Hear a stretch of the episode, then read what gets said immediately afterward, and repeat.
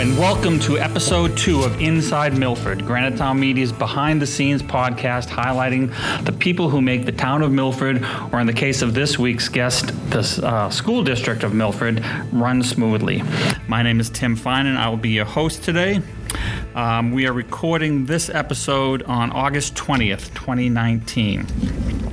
I'm very excited about our guest today, Dr. Jessica Huizenga. Did I pronounce that right? Perfect. Huizenga. Yep. Uh, Milford's new superintendent of schools. Dr. Huizenga was first hired as interim superintendent in June of 2018 after the retirement of former superintendent Bob Markey.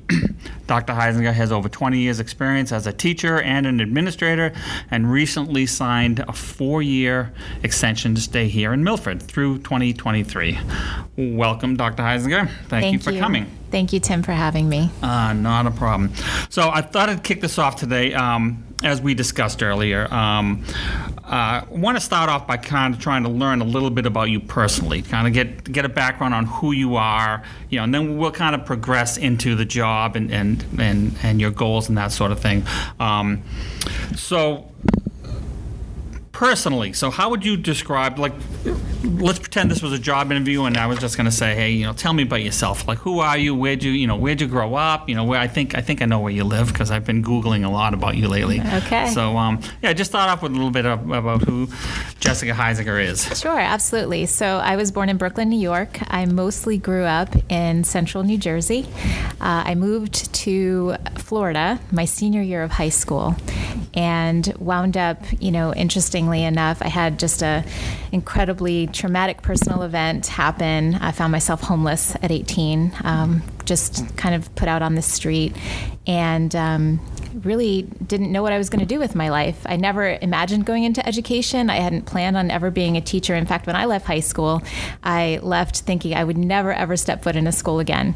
So I became a business major initially, and then you know this sort of situation happened, and you know I just came to a crossroads, and I felt as if I either needed to go back to school and sort of, you know, rebuild my life, or, you know, there was just no other option but to end it all. And so I had a family who had taken me in and it helped me quite a bit. And uh, I followed their daughter to a small Christian college in South Carolina, and I went there. And this was sort of my first introduction to the concept of equity. And how I define equity is that you know each individual child receives what they need to uh, achieve their greatest potential. And so I really struggled that first semester. Really didn't have a whole lot of direction. And the dean of the college, you know, had heard that I was really having a rough time. My grades weren't good, and I was really uh, suffering from depression. And she brought me in and she said, You know, what are we going to do with you? Um, how can I help and support you? And so she broke every rule in the book um, that the, the college had established. You know, in order to be a full time student, you had to take 15 credits, um, you had to live in the dormitories, a specific dormitory. So she moved me into the freshman dorm. She lowered my hours to nine credits, uh, sh- and she heard that I was an excellent uh, history tutor. And she decided that, you know, maybe it would be a good match for me if uh, I tried the education department. Hmm. And so she revamped all of my classes. She moved me into a new dorm with a new roommate. Uh, she lowered my hours. Uh, she set me up with um, supports. And I wound up thriving and really found my mission in life. And that was to really help and be a strong advocate for any child, you know, who um, needed that support to reach their full potential. And so equity became a huge driver in my life and, you know, just a sense of urgency for kids like me who found themselves in, in a predicament um, in their lives that um, they never, you know, thought they'd be in. And mm-hmm. so for me, education became a catalyst. It became an avenue, a pathway to uh, great things in my life. And I believe that for all children. And so when I say all children, I mean all children, mm-hmm. you know, even the ones that, you know, come from backgrounds that are challenging, from trauma, from low income homes, from parents who may not be as involved. Um, that's where we as educators have the ability to really change and transform lives and put kids on a different pathway. Mm-hmm. And that's what I think is so important about our work and why I'm so passionate about it.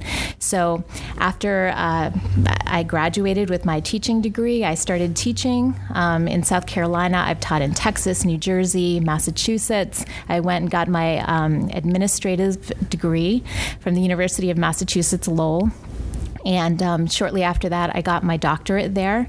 And my dissertation uh, won the Coburn Award for um, outstanding research. And actually, three uh, papers were developed from my dissertation um, that were published in journals. So I'm really proud of that work, um, that I was able to contribute to our profession in that way. I have three beautiful children. Um, my daughter is going to be 22. She is graduating from college this December. My son is a sophomore. Uh, they call them young at West Point Military mm-hmm. Academy. Super proud of him. And uh, I have a 12 year old daughter who's entering seventh grade who basically runs our house. Mm-hmm. Um, as we all know, 12, 12 year old girls. And my husband is a teacher. Um, so we're both very passionate educators, uh, really on the same mission in life. And that's really to, to change lives, to, to really transform um, kids' paths through education. And, um, you know, that's what brought me to Milford mm-hmm. because I felt like I could make a huge difference here for oh, kids. That's great. That's a great story. I, I didn't know any of that. Um, so, um, so you've got the three children. Did any of did any of your children ever attend any of the schools where you worked? No, and that's always to me been a good thing. Is it? Because that was, that was going to be my question. I wasn't sure whether it's good or bad. It would be difficult on both of you, I would think. Yeah, and you know, it's my kids have been very supportive. I mean, I became a superintendent. I was, I think, I was the youngest superintendent in Massachusetts when I first uh, was appointed in Freetown Lakeville, and my daughter was in kindergarten at the time.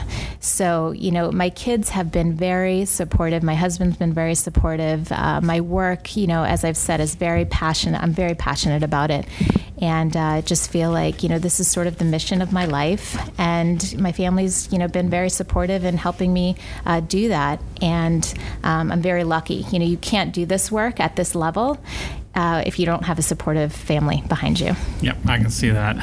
Did you? Um, I just just thought of this right now while you were talking. Raising three kids, did you ever have any situations where you had to had disagreements with the administration, the teachers that you had to, um, and any you know confrontational issues as a parent? Um, of course, you know there were there's been disagreements that I've had. Um, knowing you know how schools work and you know options and opportunities you know there's been times where i've sat down with staff that are working with my own children. I remember when my son was in fifth grade he needed to be put on a 504 and he was he was really struggling and there were times where that 504 wasn't being carried through or being met and i had to sit with the teachers and once we all got on the same page and, and understood what needed to be done and those things were followed through on the great thing was is that he was off that 504 by the time he left eighth grade.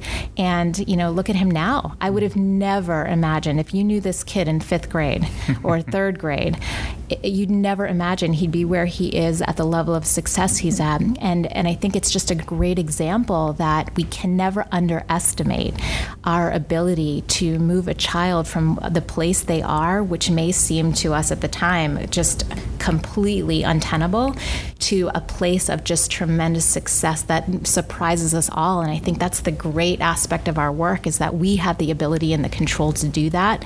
And I think sometimes when we're in it, we feel that there's so many outside factors that, you know, keep us from being able to do it. And we, we almost disempower ourselves from being able to um, make those those changes. So, you know, it's always been a partnership to me in working with my kids' teachers. Great. I'm sure that helped when you when you made the transition to administration when you're on the other side. Absolutely. So, so what do you what, what do you do? You have any personal hobbies? What do you like to do in your spare time?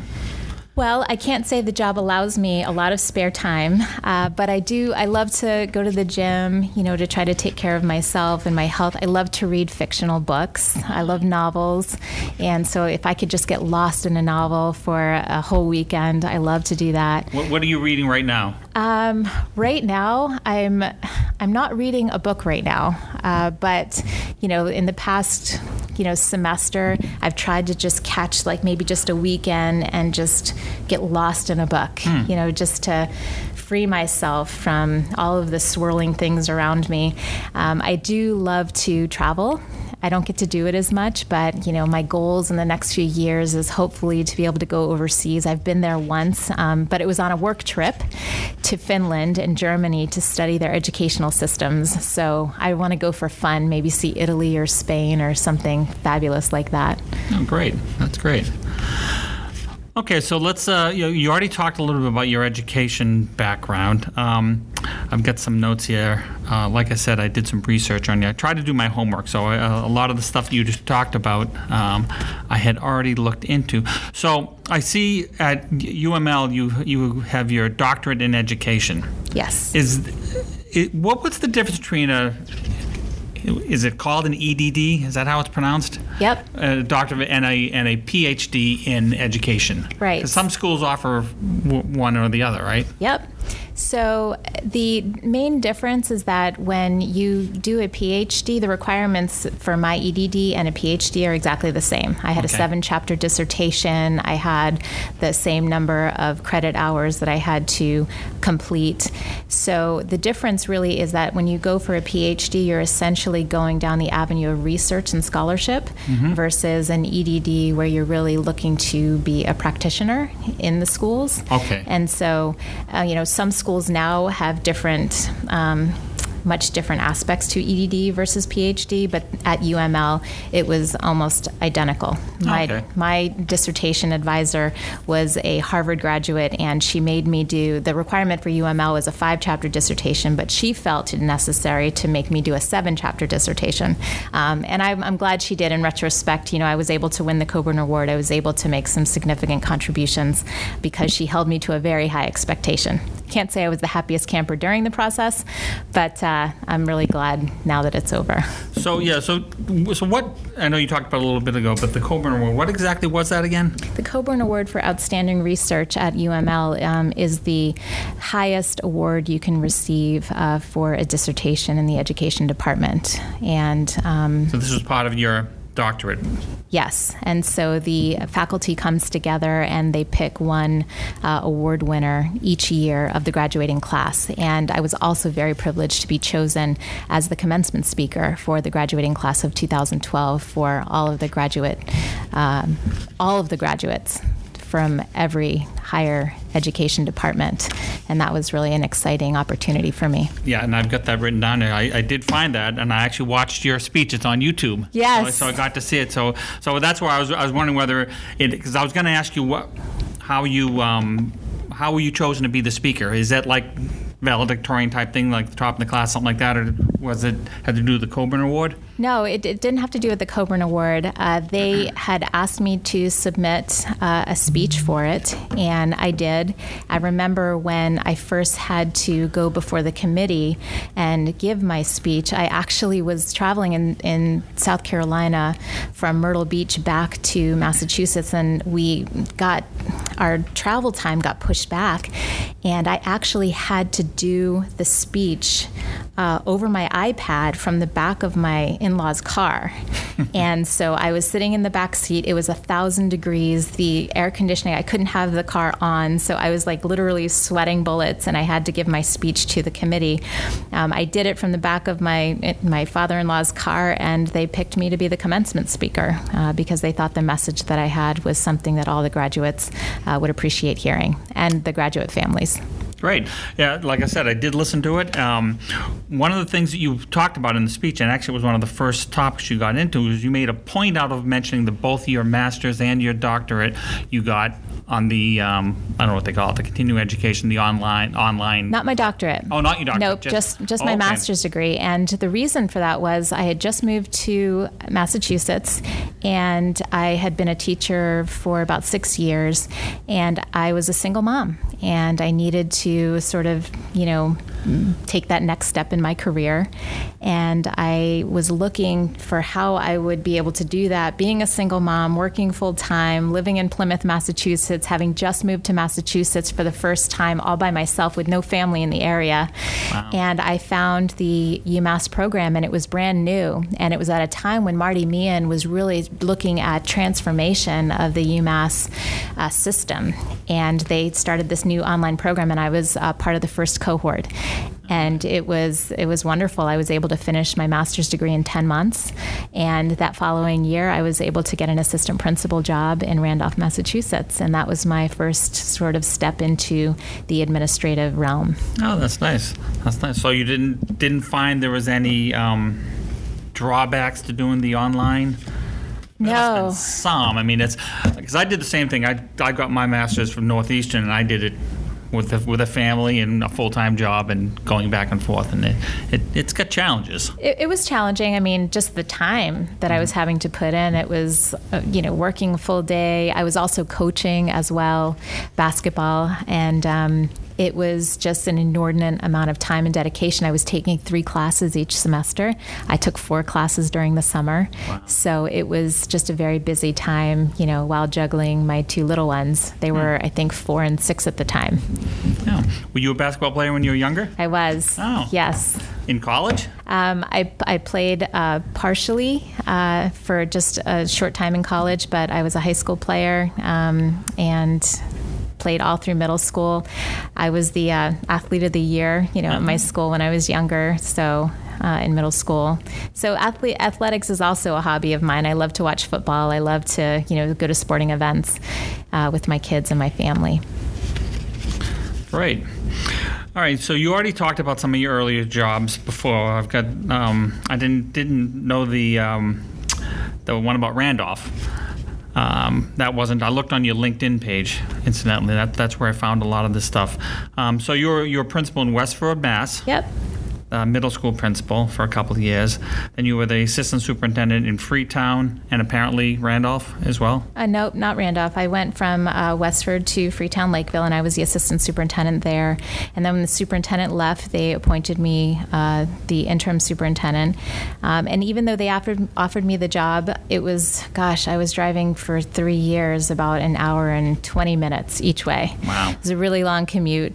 I, I looked Plymouth? from Burlington. Oh, okay. By that time, I had moved to Burlington, so uh, it was it was just a really long time in the car for three very long years. And that year, we passed a t- Prop two and a half override, which uh, hadn't been done in the district for a good decade, and that was a big, big win for the system. We were looking at cutting about a million five out of the budget. But what I was able to do is similar to what we did here was to sort of restructure and reallocate a, quite a bit of funds because initially we were about 2.5 million uh, in a deficit, and so we were able to sort of move things around and shift and reallocate and lower what the need was for the Prop two and a half to about a million five, and we were able to get that passed, and it passed by 80 votes. And I remember just being in tears at the polls when we finally realized that it passed because everyone said it was going to fail. Everyone in town said it was going to fail. I was at the polls, I was holding signs, we were all like, you know, rooting on people to come vote, and never in a million years thought it would pass, but we did, and uh, it was a really, really big thrill. So that was an override that, that passed. Yeah. Override. Okay. Yeah. In Massachusetts, you can only um, increase the taxes 2.5 percent uh, unless you have a vote taken, and then you can pass, you know, for more. And so it was a big, big deal for a town like that to pass a, a 1.5 million dollar override. So that was really exciting. And then I went to Cambridge. Mm-hmm. Uh, my my kids were still really young, and I thought, you know, urban work would be really interesting. I hadn't done that necessarily in a, in a big city, uh, so I went to Cambridge Cambridge and became their assistant superintendent. And when I started there, we were a level three district. We had just been identified a level three district, which means that we were underperforming. And by the time I left, we were the second highest performing urban in the state. And a lot of that had to do with, you know, very similar work that we're doing here is just uh, strengthening the core of instruction, you know, strengthening the elementary programming, lowering class sizes, you know, providing a lot of professional development for teachers, putting systems in place that really improved teaching and learning, and uh, we did a lot of great work in Cambridge. So I was I was pretty excited about the results that we got. Great. And incidentally, your LinkedIn says you still work there. So I know, you know, it's so funny, it, but it says I'm Milford superintendent. So I, I'm really not sure. I, have got to figure out LinkedIn better. There's like a checkbox in there that says I still work at this position. If you uncheck it, then they'll they will they will not say that you still work there. Good to know. So, not that. So the interesting thing that I um, that I wanted to talk about is, is, after Cambridge, you went to Southbridge. Yes. And you were a receiver. Can you talk about that? What exactly a receiver is? So a receiver is appointed by the Commissioner of Education to take over a what they call a failing system, mm. and for you know over a decade, maybe two decades, you know, Southbridge had really been struggling. I think they went through seven or eight superintendents in a matter of six and a half years. And so the commissioner uh, came in, the State Board of Education decided to put the district into receivership. And uh, the commissioner at the time appointed me to be a receiver. And when you're a receiver, you essentially have the authority of both the school board and the superintendent. So you have full authority mm-hmm. to overhaul and restructure the system. Now, it's not carte blanche. Uh, the, the, really, a lot of it was driven by the State Department of Education and you have to create a turnaround plan. So uh, I was the key author of the turnaround plan in collaboration with the Commissioner of Education, and we began to execute that turnaround plan. And we were making, you know, very good strides uh, in moving, you know, the needle on student outcomes during that particular time. Um, but again, it was, gosh, it was probably three and a half hours in the car each day. I didn't move from Burlington to Southbridge. It's all the way down by the Connecticut border, mm-hmm. and it was it was very it, it, was challenging. We did a lot of great work, um, but it was it was difficult too. You know, politically, you're in charge of doing a receiver's review, mm-hmm. and so, you know, in the papers, it's like superintendent eliminates 50 teachers, right? And that makes you look like you're a hatchet oh, yeah. woman. Oh yeah. And you know, but that was required under you know the commissioner. That's what was by the commissioner's directive. And but you know, interestingly enough, I had a great relationship with the union president there. Um, we did great professional development with teachers. Um, I was always in classrooms. We were doing instructional rounds. We were doing improvements, uh, you know, in our curriculum. So, you know, there was just certain mandates that were required under the statute mm-hmm. that had to be done. And um, just yeah. I mean, I got to believe that work. that must have been challenging. And you had mentioned Cambridge was level three. I read that um, Southbridge was level five. Does yes. that mean it's that much worse? oh much, yeah. yeah. Oh, I mean that's the, as that's as bad as it could get yeah. under the the Massachusetts guidelines. You know, I have to say you know, you can Google me and you can make whatever assumptions you want, but I've taken on the hardest jobs in our profession. That's very clear. When, when exactly. And with those jobs come, you know, challenges that mm-hmm. you know I think people underestimate, and mm-hmm. people can write whatever they want and say whatever they want about you, mm-hmm. uh, but you know, and make assumptions about you. But you know, you can't you can't deny the outcomes that I've been able to get, you know, in working with folks, and um, you know, I've been able to do some great things things, and I'm proud of it. Yeah, no, you should be. I mean, just the fact that you uh, took on that job in, in, in Southbridge, I mean, seven superintendents in five or six years is amazing you know, that, that's amazing how that's even possible. Tremendous turnover, and I, I lasted the longest. so you know, I have to be somewhat proud of that too. Yeah, well, congratulations for that. So that brings us to Milford. Yes. So as we mentioned in the introduction, let's see, you were you were hired as the, the interim superintendent in June of 2018, a little over a year ago. Yes. Right? Yeah, okay. So now that one, uh, your hiring was, um, I guess you used the word controversial, not having to do with you, but the process that the school board went through to hire you. So let's just uh, to the to the extent that you can talk about that. I mean, I don't want to get into anything that's non-public and that sort of stuff. But so, what was the process? Like, who did you? Who, I assume you applied for the job. How did you find out about the job? So I found out about the job through the New Hampshire School Board Association. Uh, they contacted me and uh, let me know that there was an interim opportunity in Milford and asked me if I'd be interested in the position and could they send my resume to the board? Mm-hmm. And so I said, sure. It sounds like a nice, quiet New England town. And I thought to myself, that sounds like a great place after having been through, you know, some really hot political spots like Cambridge and, you know, significantly hot political spots like Southbridge. Right.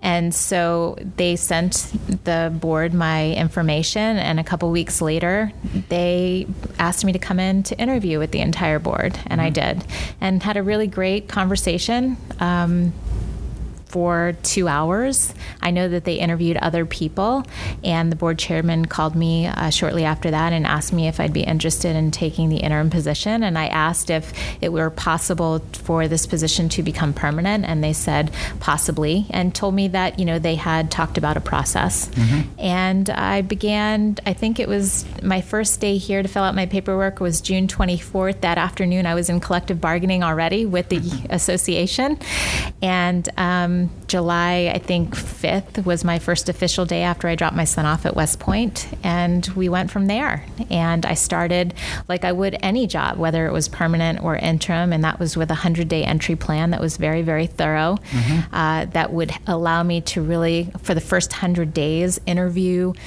teachers and community members and business owners and look at every aspect of data and information policies you know just understand the history of milford. I had a meeting with you know mark bender. I had meetings with um, you know, different, you know, business owners all over Milford. I had focus groups with nearly 100 teachers uh, and other specialists, met with every one of my, my individual teams. So it's a pretty comprehensive plan. I've put it out, it was online. I've, you know, shared it with the community. And that really informed a lot of the work uh, and the strategy that we've taken on now um, moving forward from the voices who are on the ground mm-hmm. and who have been here for a very, very long time.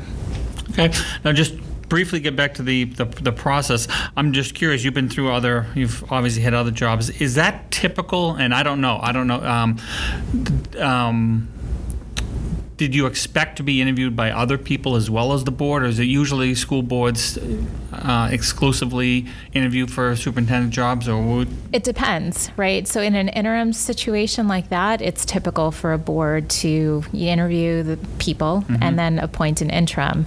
Uh, a full blown superintendent hiring process is much more inclusive, right. right. So the board would interview, or the board and a committee would interview, and then I'm sure that they would have you know public forums for the person to come in and do tours of the community, meet with parents, and a mm-hmm. variety of things, similar to what I did with the high school principalship. Right. So uh, that wasn't done, but the board does have the authority via New Hampshire statute to appoint a superintendent right. uh, with or without a process, and mm-hmm. the board chose to do that. Yeah. And I think that the position that they took was uh, they had a deeper, uh, more thorough interview, having me on board for three, four months, seeing me, you know, doing the job, than they would ever meeting with someone for an hour and having them talk to the community for an hour and then making an informed decision. So I think that's fair that's the position that they took.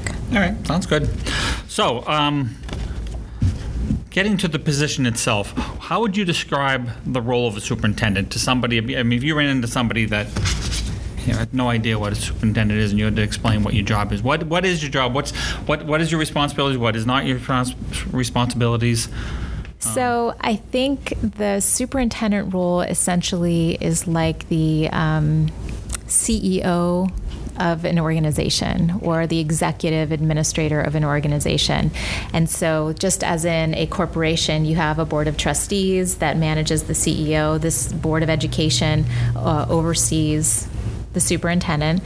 And you my, said the board of education. You meant the school board? Yeah, the school board. Okay. Sorry, because there is a board of education yes. well, correct? Yes, the okay. school board. Sorry, they call them different things in different states. Sure Our school board uh, oversees the superintendent, similar to a board of trustees would see um, a CEO in a company. And so my job essentially is to administrate all aspects of the district uh, when it comes to operations, finance, maintenance, facilities, uh, teaching and learning. So we generally, you know, see in an organization you have two sides of the house: teaching and learning, and then you have the uh, organization. And so I oversee all of it. Okay, so you, that so pretty much everything. So yeah, I administrate all of it, and I'm responsible. So there's, there's no like little areas that, for whatever reason, due to some obscure statute, you know, for example, Mark Bender does not have um, over, or does not oversee the library or the or the water treatment facility because it's specific RSAs that define those kind of things. So in your case, Nope. At the end of the day, I I am resp- responsible I am for it all. Yes, I am. You know, and I delegate those you know Right. some of those things to people who know more than I. I can't know everything about everything. You know, I have a I have an expert business administrator who knows finance, and I have an expert you know facilities director who knows that. I ask questions. I know. I think what you would find about me is I know enough about everything to ask questions, Mm-hmm. informed questions that hopefully will elevate conversations to a different level. Um, but I'm certainly not an expert in everything. You just can't be. Of course. Not. So you surround yourself with great people. Yep. And so you report solely to the school board. Solely to the school board. So I am their one employee. There's no um, dotted line to the state anywhere or anything like you. No. Okay. No. The school board has one employee, and that's me. Okay. So, um, who, I don't want you to list names or, but who are your direct reports? Um, imagine the principals. Yep, the principals are my direct reports. Uh, the SAU directors are my direct reports. So the business administrator, director of technology, director of facilities and maintenance. Uh, HR is split between me and the business administrator. So she kind of has a dual reporting system there. The assistant superintendent reports directly to me. Okay, so those are the people that you probably do their performance reviews, for example. Yes. That type of thing. Okay, great, great. So how would you take me through a day in a day in your life?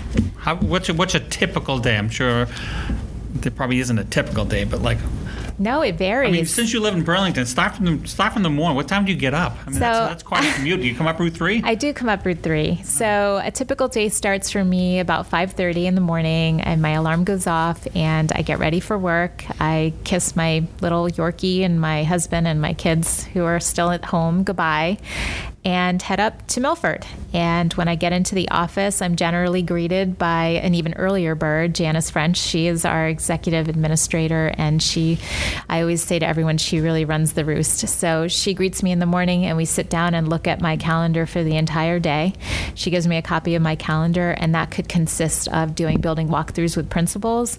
Um, she has my folder. I sign everything in my folder that needs to be signed.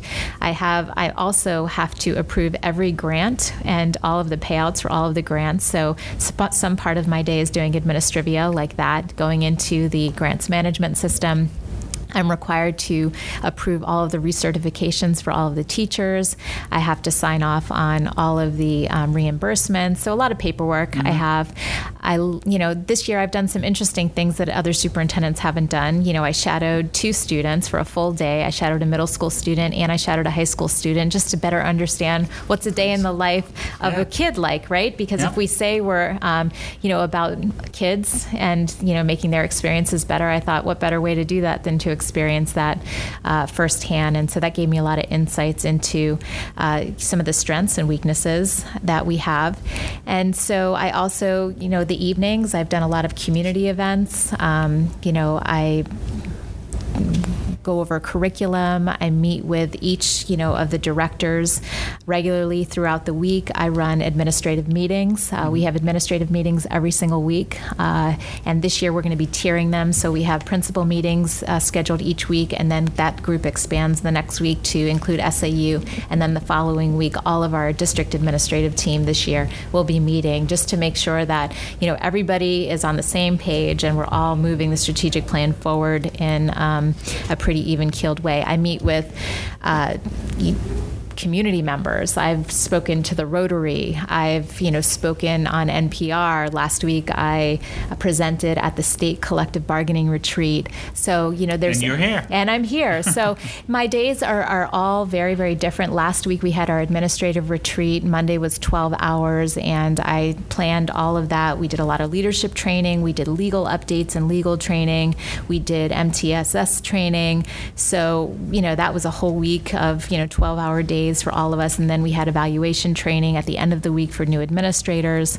So, you know, I try to get into the schools as much as I can, you know, get into classrooms with principals, you know, try to keep on target, you know, moving the work forward. The budget is a big deal. You know, last year. I have a whole card just in the budget. yeah, so up. last year the budget took a significant amount of time, and we did a very, very different budget process. We put together a budget book that was about 159 pages of full explanations.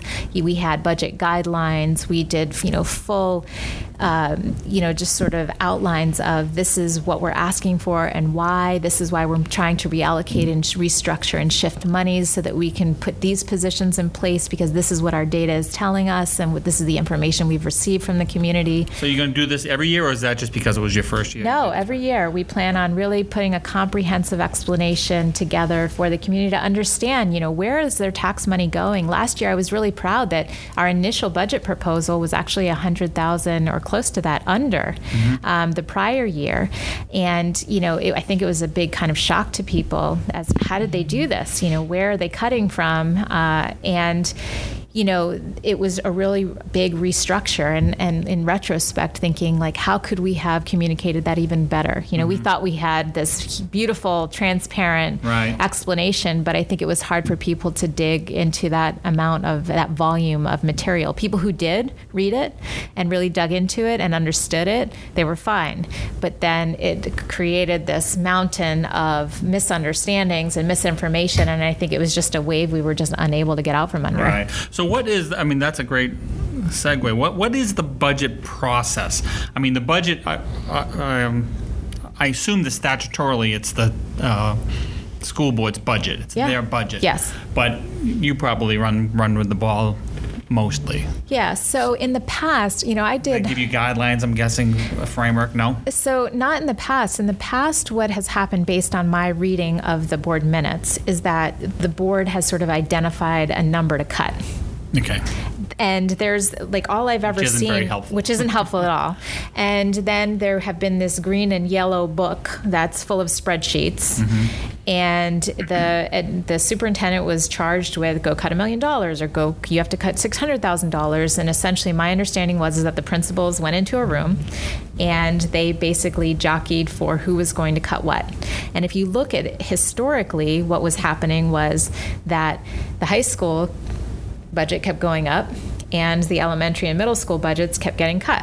Hmm. And so I pointed this out in the budget process and it just seemed very inequitable because there was really no guidelines. I was going to say, was there a reason? I mean, pr- probably there wasn't a, a um, enrollment no, I think like it, it, was who had the strongest voice okay. at the table. And so that was the process, you know, here, cut this number. There was really no uh, guideline, there was no strategy, there was no uh, rhyme or reason to really the cuts other than here are the number of students you have. And if you go under this number, we're going to cut this teacher. Mm-hmm. Whether you had a class coming in that needed extra supports or they needed something else. It was a, basically here's your number, go cut. And so this year I, I, said to the board, you know, I'd like to do something a little bit different. I'd like to establish guidelines and a plan moving forward based on the things I learned from the entry work that I did and work with the administrative team to build a budget based on an educational program rather than simply, you know, arbitrary numbers. And that's what we did. And so the guidelines, we really wanted to improve access for all students.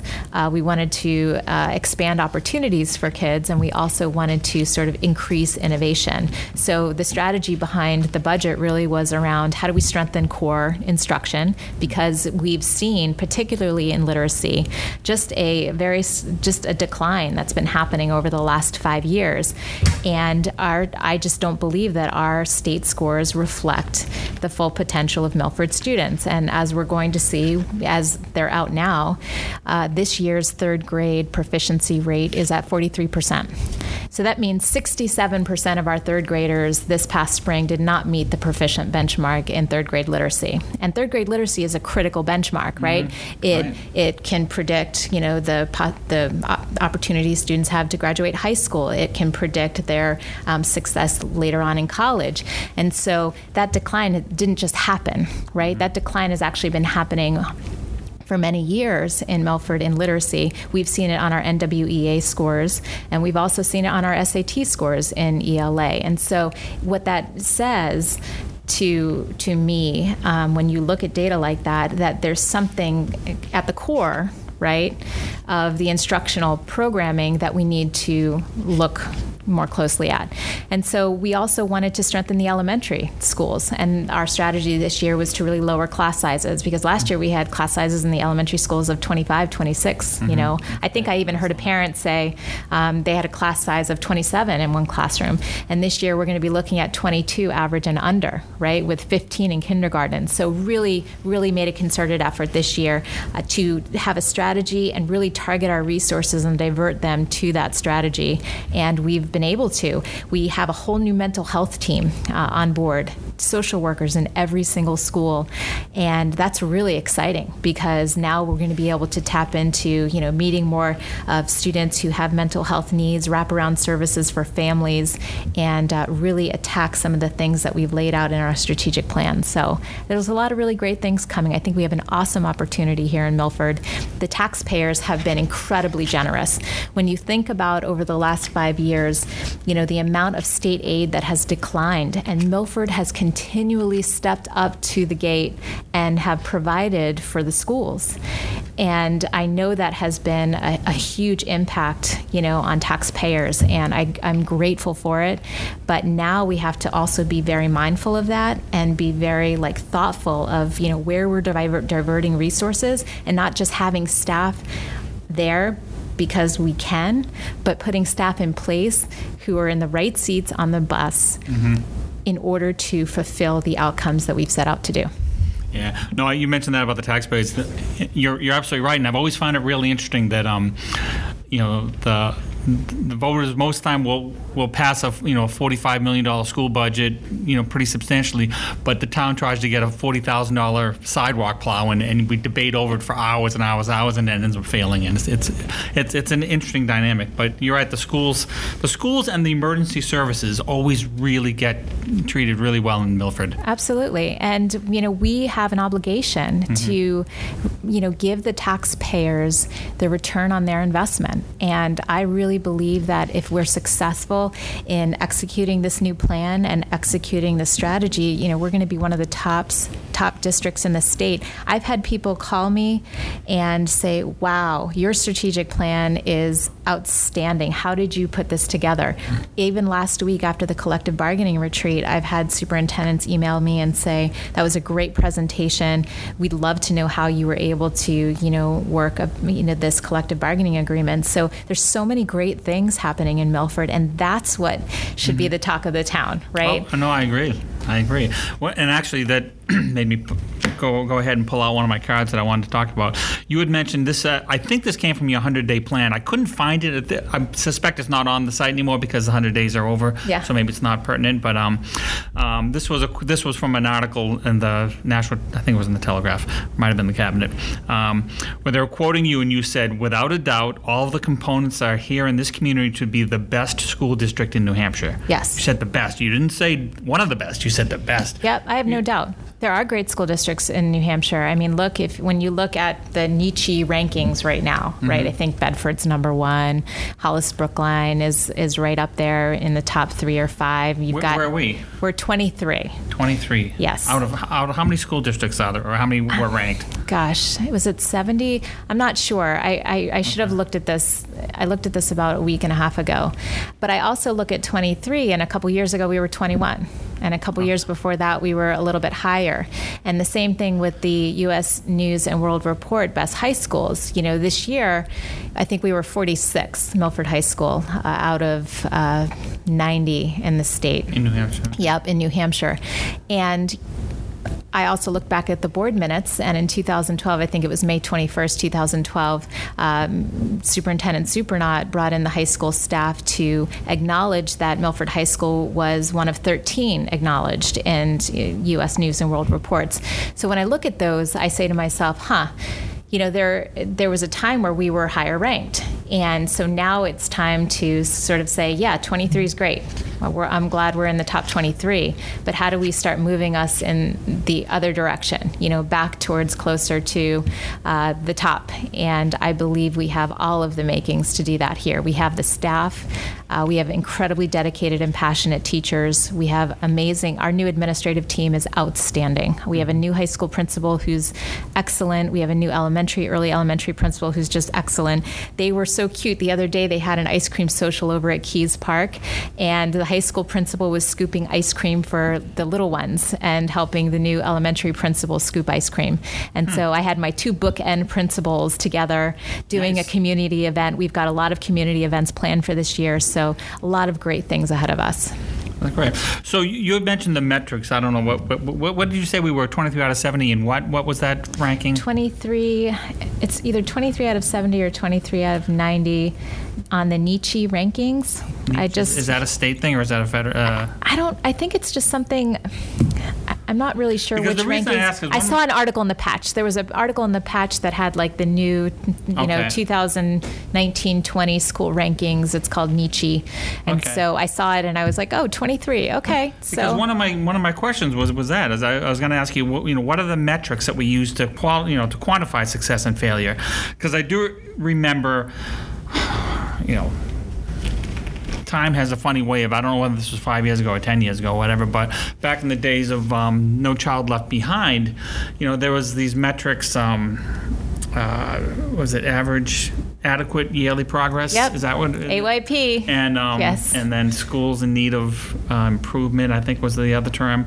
Um, and I do remember that at least one or two Milford schools were dinged because of that but I don't think those are used anymore because I think that that legislation is no longer. No. Um, so so what do you? I understand you just saw that in the in the paper. What do we use for metrics? Like, how do we decide that we we need improvement or we don't?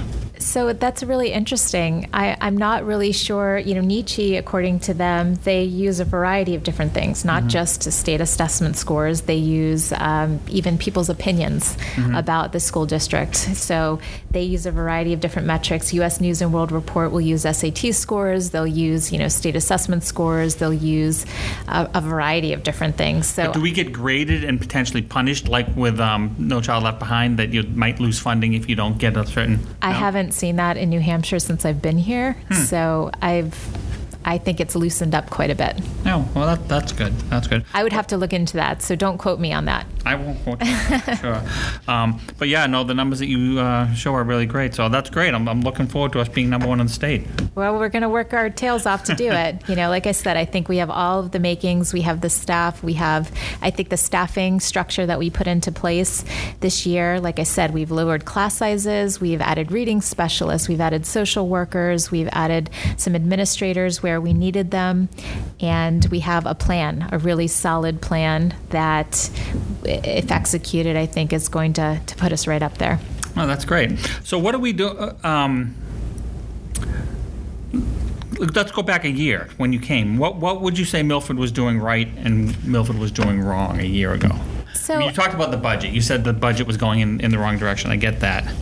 Well, I think the the budget to say the budget was going in the wrong direction um, is a, is a pretty pretty bold statement. I would just say that the budget wasn't being done in, in a way that I, w- I had seen before, you know, without guidelines. And I think that the budget was increasing or decreasing every year without any real rhyme or reason. Mm-hmm. So, um, you know, we tried to put some parameters around that. So your question was, what were we doing really well? You know, the, like I said, we have incredibly passionate teachers here in Milford who mm-hmm. care deeply about students and work very, very hard uh, to to help them be successful.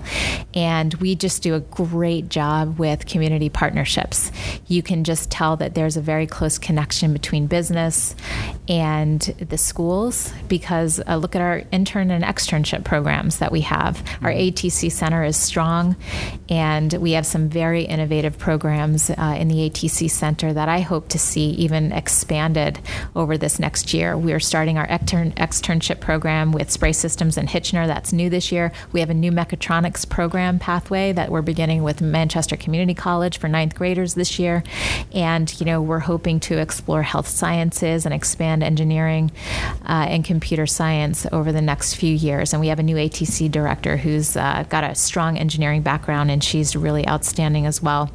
So I think that those things, you know, we were doing really, really well. I think the challenge that I found was, and this I think was just a result of having a part-time superintendent for many years and the schools were really working as isolated entities mm-hmm. they weren't working as a coherent system you know and kids educational experience is a k-12 continuum or pre-k-12 continuum and so when you have you know, five buildings working almost in complete isolation of one another, that causes some disconnects in mm-hmm. services. And so that was one thing that we've really worked hard over this past years to how can we create coherence? How can we create a systems oriented approach and not look at the budget as this is my high school budget, you can't touch it. This is my elementary budget, you can't touch it. But no, this is $42 million that the town of Milford has entrusted us with. Where do we need what? What to do the best and get the best outcomes for students and families mm-hmm. and to give our taxpayers the best return on their investment. And so that was a big mind shift uh, for some of our administrators who were used to this is mine yep. and this is how I operate. Yep, no, I can understand that. Um, I see that you've got your strategic plan there open. I've got a, well, my next question was to ask you to talk about your portrait of a graduate, which I think that's the page you're open to. Yes. So, so is this a, a new initiative, a new um, concept that we have? Yeah. So the portrait of a graduate is something that actually has caught wind nationwide, and in fact, the uh, commissioner of education, after our strategic plan went out, uh, just a week or two afterwards, the commissioner sent out a notice to the entire state offering grant money to create their own portraits of a graduate graduate.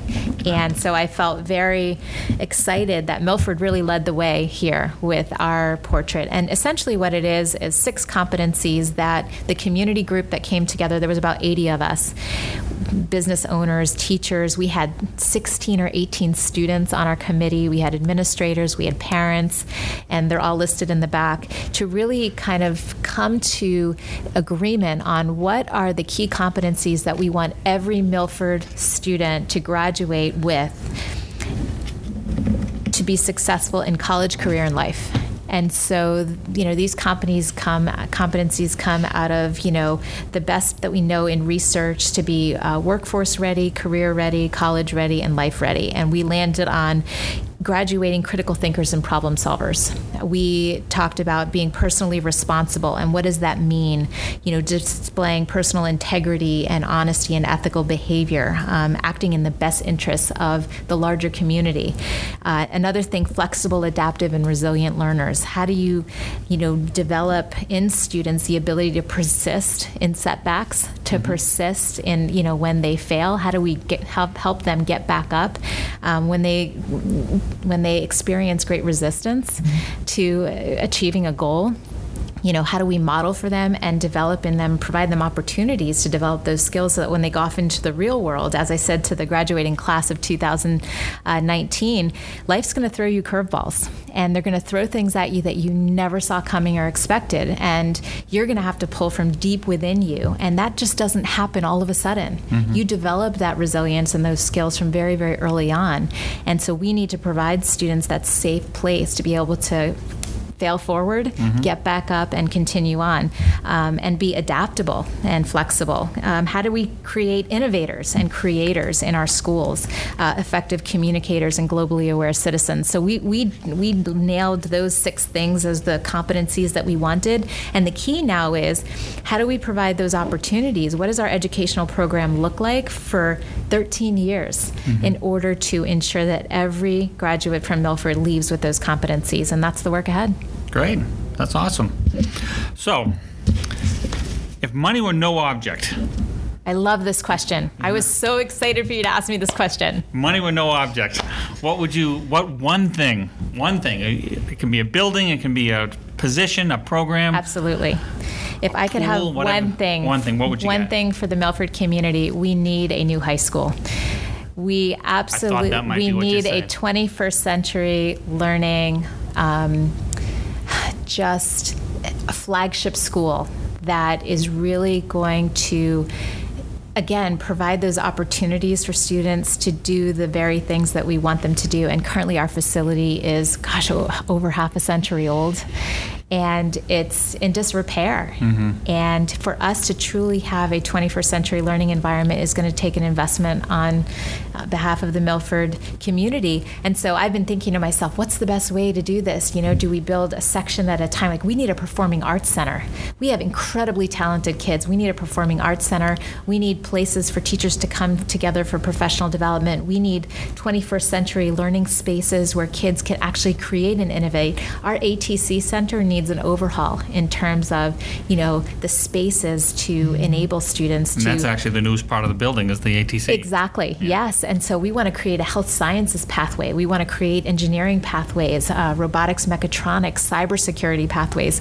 You know, we need a building that is going to be able to reflect in the infrastructure to reflect the vision and mission that we've established as part of our strategic plan. So if I could have anything, and I'm hoping that we start socializing this conversation, I think one of our community members, when we put the uh, strategic plan before the community for a vote, said, you know, how can we make sure that we don't lose sight of the facilities and infrastructure as part of the strategic plan because that's critical to the success. And I thought that was brilliant. So we actually added it in as part of the mission.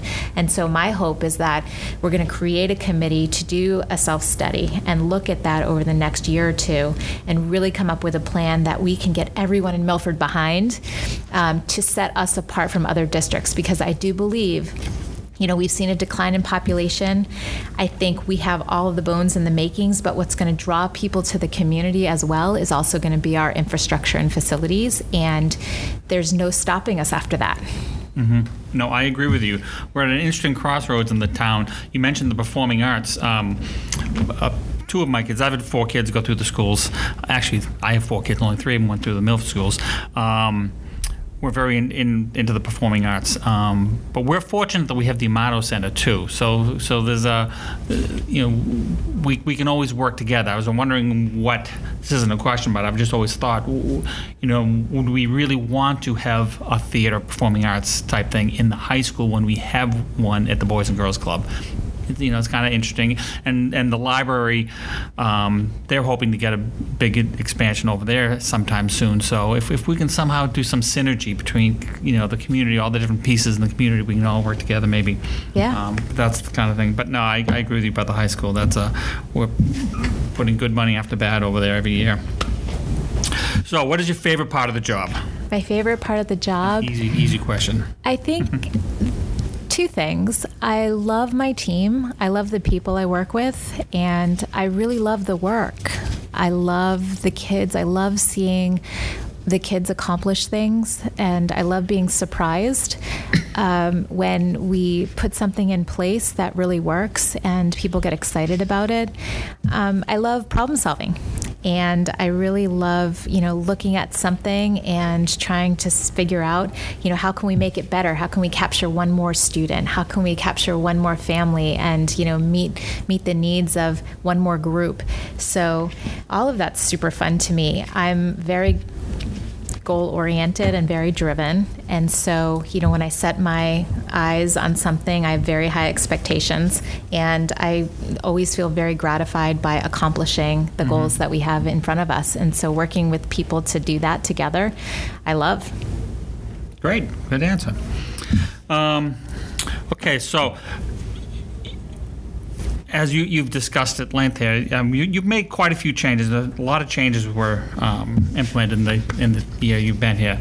Now, it's cliche, but obviously change is difficult. People don't like change, it's, Yes. and, and that's actually very reasonable. It's very reasonable to um, that people you know don't don't like change. Um, in hindsight, do you think you went too fast with anything? So I think any good leader it has to reflect on mm-hmm. on that question, and I've had a tendency to move fast.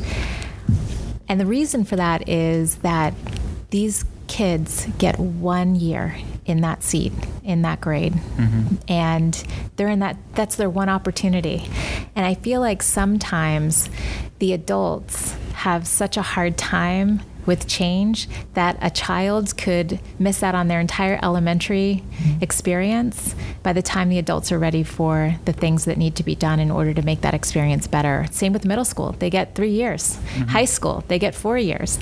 And, you know, last year, I don't think a lot of change was made last year. We did diff- things differently, but the real change is coming this year. Mm-hmm. This year, there's a lot of change coming. And we've done a lot of work to prepare for it. But yeah, in retrospect, you know, I thought to myself, and again, this was my assumption. I did this 100 day plan and I got all this information and I said, you know, what would it take for us to be best in class? What are the things you'd love to see changed? And I took all that information and then we did it. Mm-hmm. And I thought for sure this came from the people on the ground. Right. Why would they like what are we fighting about you're fighting about lower class sizes you're fighting about more supports in schools you're fighting about adding social workers and I've wrestled I've wrestled with that and you know in retrospect um, you know maybe an additional year might have been what it, it needed to take mm-hmm. but then I go back to but that's that kid's going to be a junior or a senior and so it's a, it's a tough thing, you know. Um, and at the end of the day, if we say that kids first, then sometimes we have to work through our own fears and and do it for them. Playing the devil's advocate, though, if you know if you don't if you don't get the adults on board, it, it won't happen. Fair statement. Right. So absolutely, so it's got to be. Um, so, but that that that's fair. So, other, other than any, do you have any regrets other than that, than the timing of thing? Would you do anything differently?